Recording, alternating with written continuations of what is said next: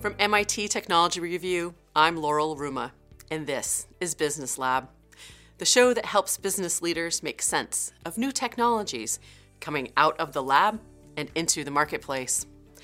Our topic today is about acquiring emerging technologies. If it's true that every company is becoming a technology company, then coming up with that technology can happen in many ways. Sometimes it's homegrown, but other times, acquiring technologies and startups is a frequent course of action, not just for the parent company, but for funding innovation as well. Two words for you better building. My guest is Jeff Vogel, head of the software strategy group for EY Parthenon. This podcast is sponsored by EY Parthenon. Welcome, Jeff. Glad to be here. So, you've been working in private equity for years and have more than three decades of experience as an entrepreneur and an executive in a software and technology. Can you paint a picture of the current software economy? Sure. So, you know, I, I might start by, uh, de- you know, defining uh, what we mean by software economy. So, this term that we define really refers to um, software companies. So, so that's pretty clear to company to uh, people. Companies that sell or license software. You know, that could be on premises, um, old school software. Could be more modern SaaS-based software as a service software. But then there's a whole new slew of companies that, that people might think of as tech-enabled services, service, services businesses that, that aren't selling or licensing software, that are selling you some business or consumer service, but powering it with software. So people obviously know of companies in um, you know marketing technology, in online search, in recruiting, in transportation that enable their services with software, but but they're not selling software. So so those companies, particularly if if those companies differentiate on the software, so they're not just using third party off the shelf software to deliver their service, but they have hundreds of software engineers, dozens or more patents, tens of millions of lines of code, and they're developing proprietary software that powers their business service. And it's actually how they differentiate, even though they're not licensing software. So, this collection of companies that's either selling software or selling business services that's enabled by software, you know, that's attempting to differentiate on that software is what we call the software economy. And these software economy companies share in common those those things I mentioned lots of software engineers, lots of code, often I, you know, intellectual property, patents and trade secrets behind that code and attempting to, to differentiate by the way that uh, technology, you know, manifests itself to customers or enables a business service to be different, more efficient, faster, better, sometimes uh, cheaper. It's very helpful to get a view of the entire ecosystem there. So at EY Parthenon, you help private equity companies with technology acquisitions as an industry, how does private equity work versus, say, a, a basic acquisition of one company that acquires another? Yeah, sure. Um, good, good question there. So, you know, when you think about a traditional acquisition, let's say one tech company buying another, you know, there there could be three or four sort of families of, of theses uh, driving that acquisition. It could be vertical integration, right? Buy one of our suppliers and integrate it and, and take a middleman out. It could be cross sell and, and TAM, total addressable market expansion. We want to buy something that's adjacent to where we are and we'll achieve synergy because we can cross sell it through our customers, through our channels, through our salespeople, and vice versa. It could be new market entry. We want to enter a market and it's going to take us too long and cost us too much money to do that organically. So we want to acquire into it, or, or it could be some form of transformation. We're trying to transform our company over a period of years from, from one type of business to another. And those are all types of acquisitions that are done, you can usually put them into those three or four buckets. And then it follows that there's often some synergy because of those theses. It could be a revenue synergy, right? Cross sell is a revenue synergy. We're going to get more revenue than the two companies combined because of the ability to cross sell. Could be uh, a cost synergy. Could be that, oh, we have redundant products and we don't need both of them. We can make all the customers just as happy by eliminating the redundant capabilities and presumably having you know more efficient product development product marketing uh, go to market organizations. And even when you don't see those obvious synergies typically if you're doing anything at scale there's always back office synergy. I don't need two hr organizations. I don't need two finance organizations. I don't need two um, marketing communications organizations. There's usually some synergy there. So you know tech on tech or company on company you, you can often often think through with that lens Now, private equity, of course, where it's just a, a, financial buyer or private equity firm buying a company, none of those theses that require, you know, two companies exist, at least in the initial acquisition. So when the private equity company first buys a tech company, you know, they're going to have a thesis that's based on belief in the product and the company and their ability to achieve a, a return on investment on that. And private equity firms are, you know, to be upper quartile, you know, they're looking for 20% net IRR over some period of time um, in order to do that. So, so there's significant hurdle rate. They're paying top dollar for these companies, yet they have to achieve top return. So they they need you know to believe in the market that there's room to grow in that market or, or room to expand the market. Believe in the company's ability to execute, or believe that they're coming with a transformation thesis that they're going to fundamentally change what the company does and how it does it in order to recognize their return. So so there, there's a pretty high bar, and, and some of those synergies that M and A has are not available, at least in the first acquisition. Now, it's pretty hmm. common that after that first acquisition, a private equity firm might develop a thesis that's about acquiring more companies. And those subsequent acquisitions, okay, some people call that a platform build or, or tuck-ins, you know, might have a thesis that that's more in line with what, you know, the tech on tech examples illustrate. So interestingly, once one technology company is bought, then a, a portfolio could be possibly assumed, et cetera, and it, it paves the way for more investment often so so since you mentioned that often that that's becoming more prevalent today because the private equity firms are paying up and they're you just buy the company believe in the market and the company thesis sometimes isn't enough to get their return.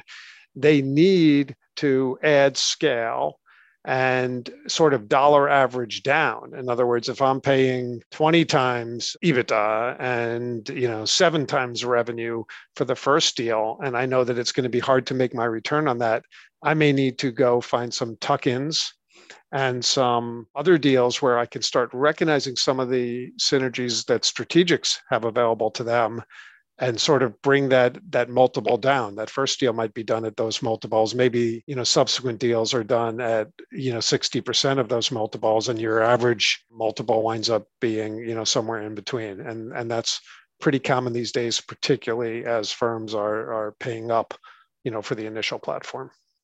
So, what are some of those differences between evaluating mature companies and startups? Because that's got to be some kind of specialized skill yeah, it, it's interesting. So, you know, sometimes um, uh, there's a little joke in the industry, right? That the earlier stage you are, the easier it is to raise money. And one reason is mm. there's less to diligence. Hmm. You know, so um, you know that's why diligence in the venture capital world looks very different than diligence in the private equity world. There's actually less to diligence. There's a little more of term sheets quote on the back of a napkin. A lot of venture capital is relationship based. It's believing in the team because one thing they teach you at, venture capital school is the business plan that you invest in won't be the one that a company is ultimately successful and mm-hmm. so you're really betting on the team. You're betting on the the team's ability to pivot and navigate and find you know the eventual path because that first one you know for early stage companies is probably not where they're going to wind up being successful. So there's not a lot to diligence and and there is market risk and there is product risk. You know those are two big risks that that you take in, in early stage investing. You you move over into um, you know later stage and and mature companies markets probably defined the competitive set is probably defined and and there's probably a product that's doing something because these companies have substantive revenue. Now there might be a next generation of the product. The product might be under competitive threat. The product might need to be transformed. It, it might have what we call technical debt. And it, it might have a re-architecture or a re-platforming it might be an on premises product that has to move to the cloud and become a SaaS product. All of those are things that, that could be uh, roadmap objectives, right, of, of a company that, that you would want to diligence because they are essentially expenses that you're signing up for, things that the company has to do to maintain or improve its um, market position and its financial profile over time that, that you're betting on. And you want to diligence, those really well. You know, we call this technical, you know, technical debt would be sort of off balance sheet liabilities, right? It's um, like deferred maintenance on a house. So these mature products have lots of it. They're not on the balance sheet, so I can't read the financial statement and say you owe that bank a million dollars. But under the covers, you know, in between the lines, there's a body of technology, and that technology needs tender loving care and maintenance. You know, just like a home or a building might And in diligence, you want to try to understand that.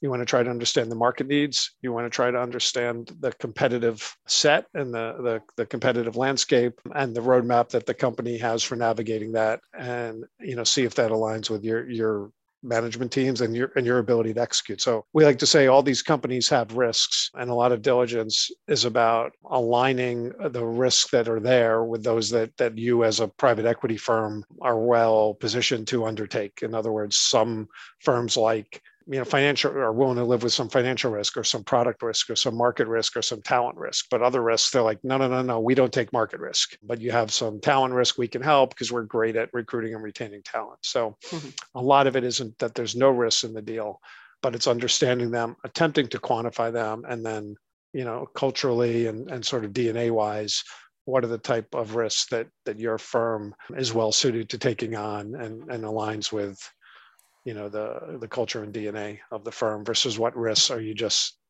can't touch? And and you know for some folks that are newer to tech private you know if you've been a private equity firm investing in industrials and now you're coming into tech you know there's a lot of product and market risks because markets mm-hmm. change quickly and products have to change quickly. And those might be risks that some of the newer firms investing in tech don't take you know as, as compared to some uh, you know firms that have been around and and been and getting used to you know software economies for the last 10 or 15 years and, and are, are better suited to understanding you know the disruption and opportunity that comes along with uh, software investing You've mentioned a little bit of this of why non-technical companies would want to acquire emerging technology companies, integration to product portfolios, cross-selling, etc. But what is the potential value of these acquisitions in terms of that innovation, profit, and talent?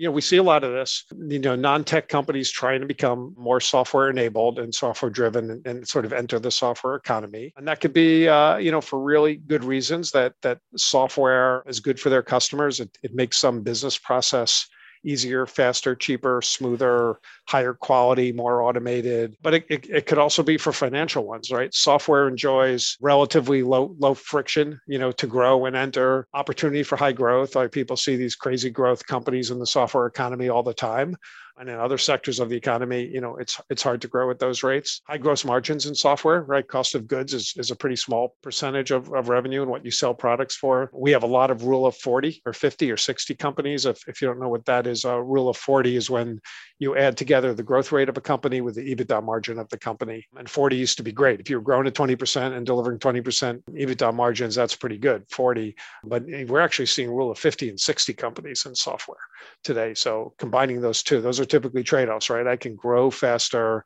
if I invest more in my profits, I'm a little less profitable, or I can grow slower and have more profit. But when I can do both in a reasonable percentage, and I'm and I'm rule 40, 50, or 60, that that's um, you know pretty strong. And we see a lot of those companies in software, high multiples. People love that because it means higher exits and and uh, lower cost of capital when they're raising money. We don't require a lot of working capital. We don't have a lot of factories. We don't have a lot of inventory. So so managing the balance sheet is a lot easier. So a lot of people want to are you know are jealous of the metrics and low friction and, and the sort of asset light nature of the software economy and, and want to try to make their companies start start looking like that. And uh, you know that that's why we see a lot of these companies either transforming themselves or starting to acquire software companies and, and attempt to garner some of the benefits of, of being um, in the software economy. Now, the other side of the coin, of course, is there's always a little bit of be careful what you wish for because you come on over to the software economy and mm-hmm. what's different over here? Well, you know, you can you can go from zero to 100 pretty quickly. You can establish yourself. You could you could you know not be a company one year and be a major player, you know, and dominate the market six years later in multi-billion dollar markets, and we've all seen that, uh, particularly in Silicon Valley. But the other side of it is you can go from 100 to zero pretty darn quickly, and you're mm-hmm. seeing some of those companies play out today also. So there is another side of the coin and you have to have the stomach for it and it has to be um, you have to have the risk profile for it and you have to have the dna for it and you have to have the talent for it. You know so so it is somewhat different from you know running uh, you know non-software economy uh, businesses. But th- those are the reasons why we see you know these non-tech companies starting to acquire tech companies and, and enter uh, the software economy so, um, just so everyone's clear, EBITDA is earnings before interest, taxes, depreciation, and amortization. But, you know, we're talking about indicators and what makes a technology company a strong acquisition without a crystal ball, without knowing what those successful companies may be, the zero to 100 and beyond. What's a good example of of a of how companies can actually start looking at uh, some indicators? Well, well, you know, something you know, somewhat uh, like if you're six, 12 months into it, you know, things that I look for. You know, let's say you got a non-tech company acquiring a tech company, or, or even a large tech company acquiring a small tech company. You know, when you enter the software economy, there are a lot of things that are that are different. Um, one of them is talent. You know, the way people think, the types of people that you hire, the culture of these software economy companies, and and the great sign, you know, is how many of the key people are staying around, and more importantly, what their roles are in the company. So when you see companies acquired, and the executives from the acquired companies start getting promoted and taking on larger roles in the acquiring organization, you know, that's usually a sign that that the cultures are aligning, the things that the acquired company brings to the table are valued by the acquirer, that cultures are integrating, the benefits, even if they take longer because of integration of products and technology and channels and markets, um, might take a little longer. But it, but if you see sort of the talent integrating in that way, I'd say that's a pretty good sign because software, you know, is intangible IP and it's very much, um, you know, tied to the people who build it and maintain it. If you have talent drains, you know, due to culture, compensation, or other things um, after an acquisition, uh, that's usually, you know, the leading indicator that, you know, the thesis is going to go um, up in smoke. So that, that's the first thing I look for. Now, in a private equity deal, you don't quite see that because the company's pretty much the company. In some cases, the only thing that changes is the board of directors, especially if a company was well run and a private equity firm wants to keep it that way. Um, there may not be a lot of change and things may just go on as normal. The only thing that changed is the uh, shareholders. But when it's, you know, an operating company being acquired, uh, you know, talent is a good place to look for leading indicators. With a growing number of companies attracted to the technology landscape as you described, it seems like a, a, crowded market. So, how can a company differentiate itself to stay competitive and be discerning when looking for investments? Yeah, so so I think getting that those thesis right, like just being a holding company and buying something, is probably not the best approach. Although there are holding company models um, out there you know the doubling down on, on the strategy and the you know m&a some people might call it an m&a thesis or the integration thesis. So you know let's take examples. Vertical integration. If you're going to vertically integrate uh, an acquire channel acquire supplier that could have significant synergy could have significant differentiation. And if you you know kind of take the time to put that strategy out find the right companies to acquire that fit the thesis and make sure you fund the integration right? Uh, integration is not just you know a bunch of rows on spreadsheets but it's actually you know getting on the ground in the weeds figuring out the operating models people the business processes the tools uh, that are needed you know to successfully integrate to see your thesis through. Those can be differentiating and those those can be be game changers for companies both you know in the marketplace you know and on uh, the p&l and you've mentioned this earlier, which is the unknown risk, high reward kind of aspect of acquiring technology companies.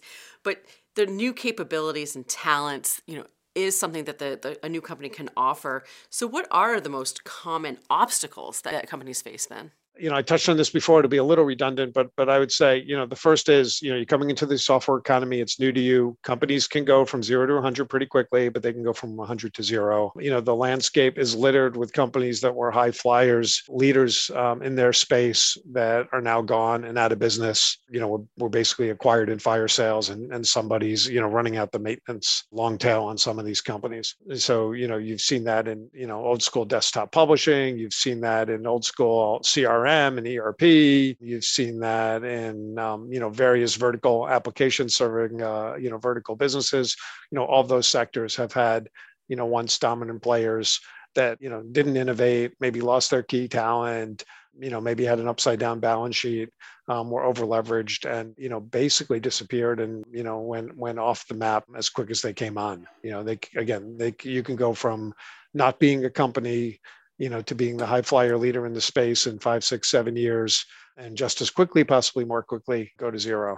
Um, so it's so it's really important that uh, you know folks acquiring these companies or investing them understand that risk and and realize that you know sometimes drastic things have to be done you know, to, to keep these companies, um, you know, growing and, and high flying even after you think they've reached their apex. And then the others, cultures don't integrate. Again, touched on this before. Talent's a key thing. Software economy companies tend to have different cultures than, than businesses from, from other parts of the economy. And it, it's pretty important that that's recognized and there's strategies for dealing with it, or else, you know, the talent, you know, won't be as innovative, will have high attrition risk cause um, you know other all, all leave and start a competitor we've seen that play out right mm. company gets acquired mm-hmm. you know people run out their non-compete um, or their retention bonus for a year then they all go and start another company and that other company you know does it even better right one thing you'll find in software is the the first guys to do it are usually not the winners in fact often you may not know the know the first guys or gals. The second time around is usually better. Why? Because you learn from your mistakes or better yet you learn from someone else's mistakes. You have a model to work from right? The first time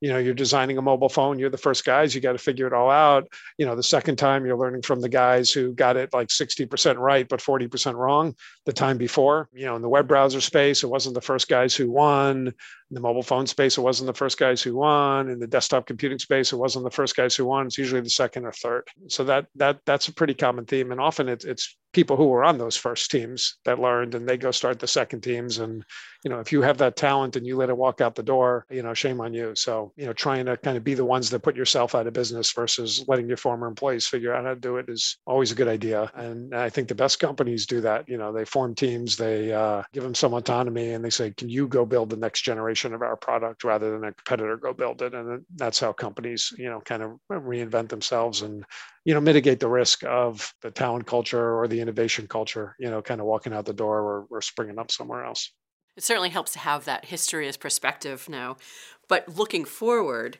you know into the future how will private equity help shape the technology landscape in the next few years so I mean, look, it, this this is um, you know a little bit the wild west. Private equity has never been so dominant in tech. I mean, it's hard to believe, but if you go back 12, 13, 14 years, maybe even 10, there was almost no private equity investing in tech, right? Private equity firms didn't understand tech. They didn't understand all the things I mentioned why the high gross margins, why the high growth rates. I, you know, I'm scared of companies going from 100 to zero. I know they can go from zero to 100. I don't understand all this intangible IP that, that I can't touch and feel. It's not in the factory. It's not in inventory. There was very little investing in tech. And then, you know, there were, there were some deals done 10, 15 years ago that were the first tech deals, you know, sort of big take privates. And then more firms got into it. And then some specialized firms started doing only tech. And now tech, you know, private equity is a, is a big part of our economy on the capital markets. Um, some numbers that might be interesting to people. In last year in 2021, there were 129 tech IPOs for 70 billion dollars, and uh, actually a small fraction of that in 2022 so far only uh, 19 deals for 1.6 you know because of the market corrections then if we look at buyouts there were almost as many in 21 there were 139 buyouts actually a little more for 50 billion dollars but in 2022 this market actually was so white hot at the beginning of the year that there were 99 deals for 60 billion dollars so there were 80 more tech take privates than there were IPOs in 2022. That uh, represents 43% of the deals by value and 19 by number were sort of in the tech economy. So tech is dominating the capital markets and private equity and tech are becoming a substantive portion of the capital markets more so in you know the, the drastic change has been on, on the private side. And people realize like there, there are companies now that have gone private public private public private public sort of bounce back and forth because there are things you can do as a private company that you can't do as a public company you know the quarter to quarter financials makes it hard to do things like uh, a SaaS transformation to go from big upfront contracts to recurring revenue makes it hard to do you know big investments in new products makes it hard to spend a lot of money money on R&D versus, you know, or a lot of money on R versus the D, you know, development and maintenance. A lot of these are things that people find are easier to do as a private company outside of, you know, having to report every quarter and disclose everything you're doing to the public. Thus, you, you are seeing this cycle that private equity is just a pretty meaningful part of the capital markets for tech companies overall and are doing bigger and bigger deals you know, we worked on a $17 billion deal, and I think we're going to see a lot more deals in that size uh, neighborhood over the years to come. And while private equity has been slow, the last six months or so with the correction in the public markets, interest rates going up, what have you. There's a lot of pent up demand. There's still a lot of money on the sidelines in private equity that's going to be invested, and private equity pops back, which which will likely happen at some point here in first half of 23. It's it's probably going to come back with a vengeance, and I think we'll see the effect of private equity on the capital markets for tech companies be as significant as ever later in uh, 23. Completely fascinating, Jeff. Thank you so much for being here on the Business Lab today. Appreciate it. Thank you. That was Jeff Vogel, head of the software strategy group for EY Parthenon, who I spoke with from Cambridge, Massachusetts. the home of MIT and MIT Technology Review, overlooking the Charles River. That's it for this episode of Business Lab. I'm your host, Laurel Ruma. I'm the Global Director of Insights, the custom publishing division of MIT Technology Review. We were founded in 1899 at the Massachusetts Institute of Technology, and you can also find us in print on the web and at events each year around the world. For more information about us and the show, please check out our website at technologyreview.com. This show is available wherever you get your podcasts. If you enjoyed this episode, we hope you'll take a moment to rate and review us. Business Lab is a production of MIT Technology Review. This episode was produced by Giro Studios. Thanks for listening.